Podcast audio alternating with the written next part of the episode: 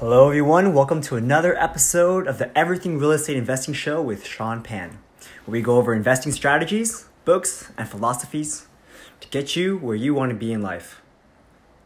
Today, we're going to talk about a very interesting topic that relates to not only real estate investing, but investing, business, and life in general, and that's negotiation.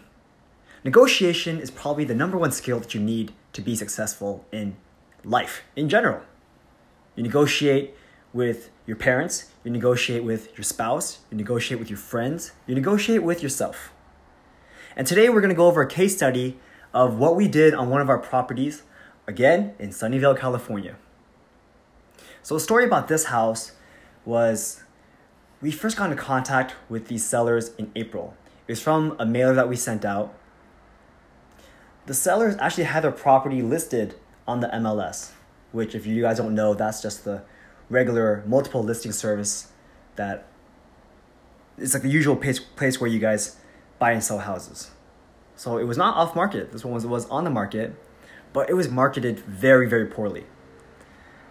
The sellers reached out to us and said, hey, we had this property in the market for a number of days. We looked at the listing, and yeah, we could tell it was terrible. It had pictures taken from a cell phone, maybe from the early 2000s. Very bad lighting.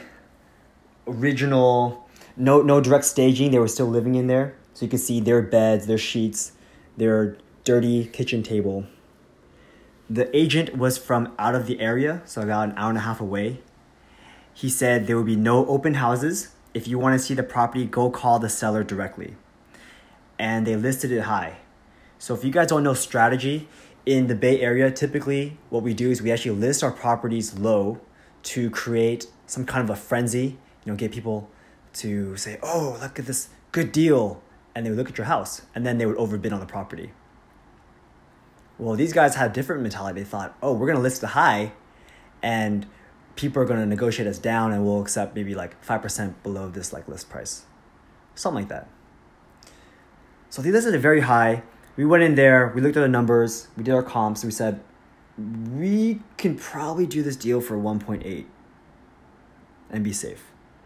But let's try to do better than that. And yes, that's $1.8 million for a house in Sunnyvale. Ridiculous, right? So we called them. You know, we kind of threw them a slightly lowball number. We said, oh, um, let's go for $1.7 million.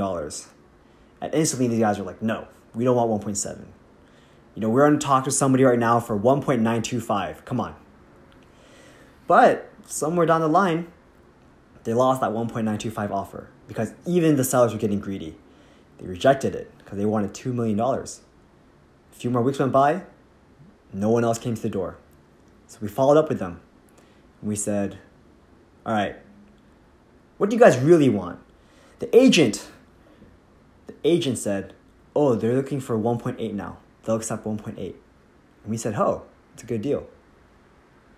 They already undercut themselves by $200,000 just by us asking the question. But we said, let's try to do better. At the same time, I was reading this book by Chris Voss, who said that we should be we should be negotiating and when we throw out our bids, they should not end in zero.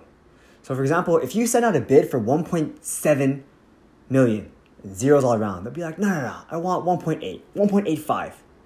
But if you throw them a specific number, they'll be more likely to accept the deal. So we, we knew 1.8 was good for us. And our first one was 1.7, and they, they laughed us out of the park. So we said, okay, we'll be more reasonable this time.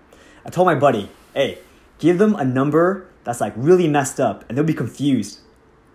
So our, to- our actual bid was 1.757923. So $1,757,923 exact. And they looked at it and they thought, what? what? Who bids like this? And they accepted our deal. Yeah, it actually works. So basically, we got 42 and some change, $1,000 off our initial ask of 1.8. Then the realtor said, all right, hey, they accepted that deal. Looks good. Write up the contract. Immediately, I told my friend, "Stop what you're doing. I'm gonna write the contract."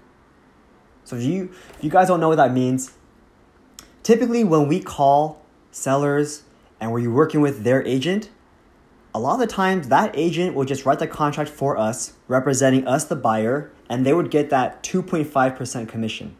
But this out of state agent didn't even think, he didn't think big. So he said, Oh, yeah, write the contract. And me, having a license, said, Okay. He basically gave us 2.5% extra. So I wrote the contract.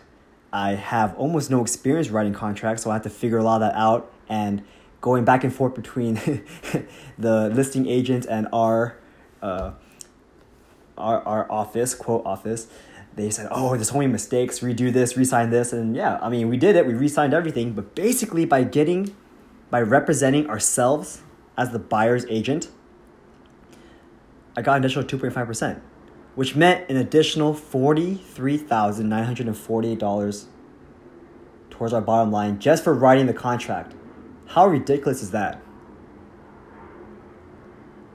And we just decided to take that, that money that we would have got as commission and we put it towards our closing costs, which means that we had to put down less down payment when it came to purchasing this property.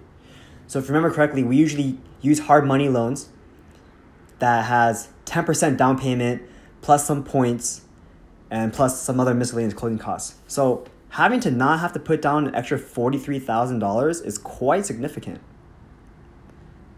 So our total purchase price was about 1.713974. Whatever, I used a calculator to make that number. But basically we saved $86,000 just from negotiating, just from reading Chris Voss's book, Never Split the Difference. It's the first time where I can I can actually point to a book in my bookshelf and say, yes, this book made me money. In fact, that one book made me more money than my entire bookshelf combined, right? Many, many times over. So it pays to read, guys. It pays to invest in yourself, in your education, how to learn negotiation, and make money. Honestly, the sellers the sellers should have fired that agent a long time ago because with the current market with the proper marketing with the proper team with proper exposure they could have definitely sold that property for at least $2 million but because it didn't we basically got it for 1.71 and again that's why i don't sell my own properties and that's why I teamed up with a top agent in the area to list the properties for me. They are happy to do it, and I'm happy to pay them for their great service. So I hope you learned a little bit about negotiating real estate investing deals. And thank you for listening to another episode of the Everything Real Estate Investing Show with Sean Pan. Thanks and have a good day.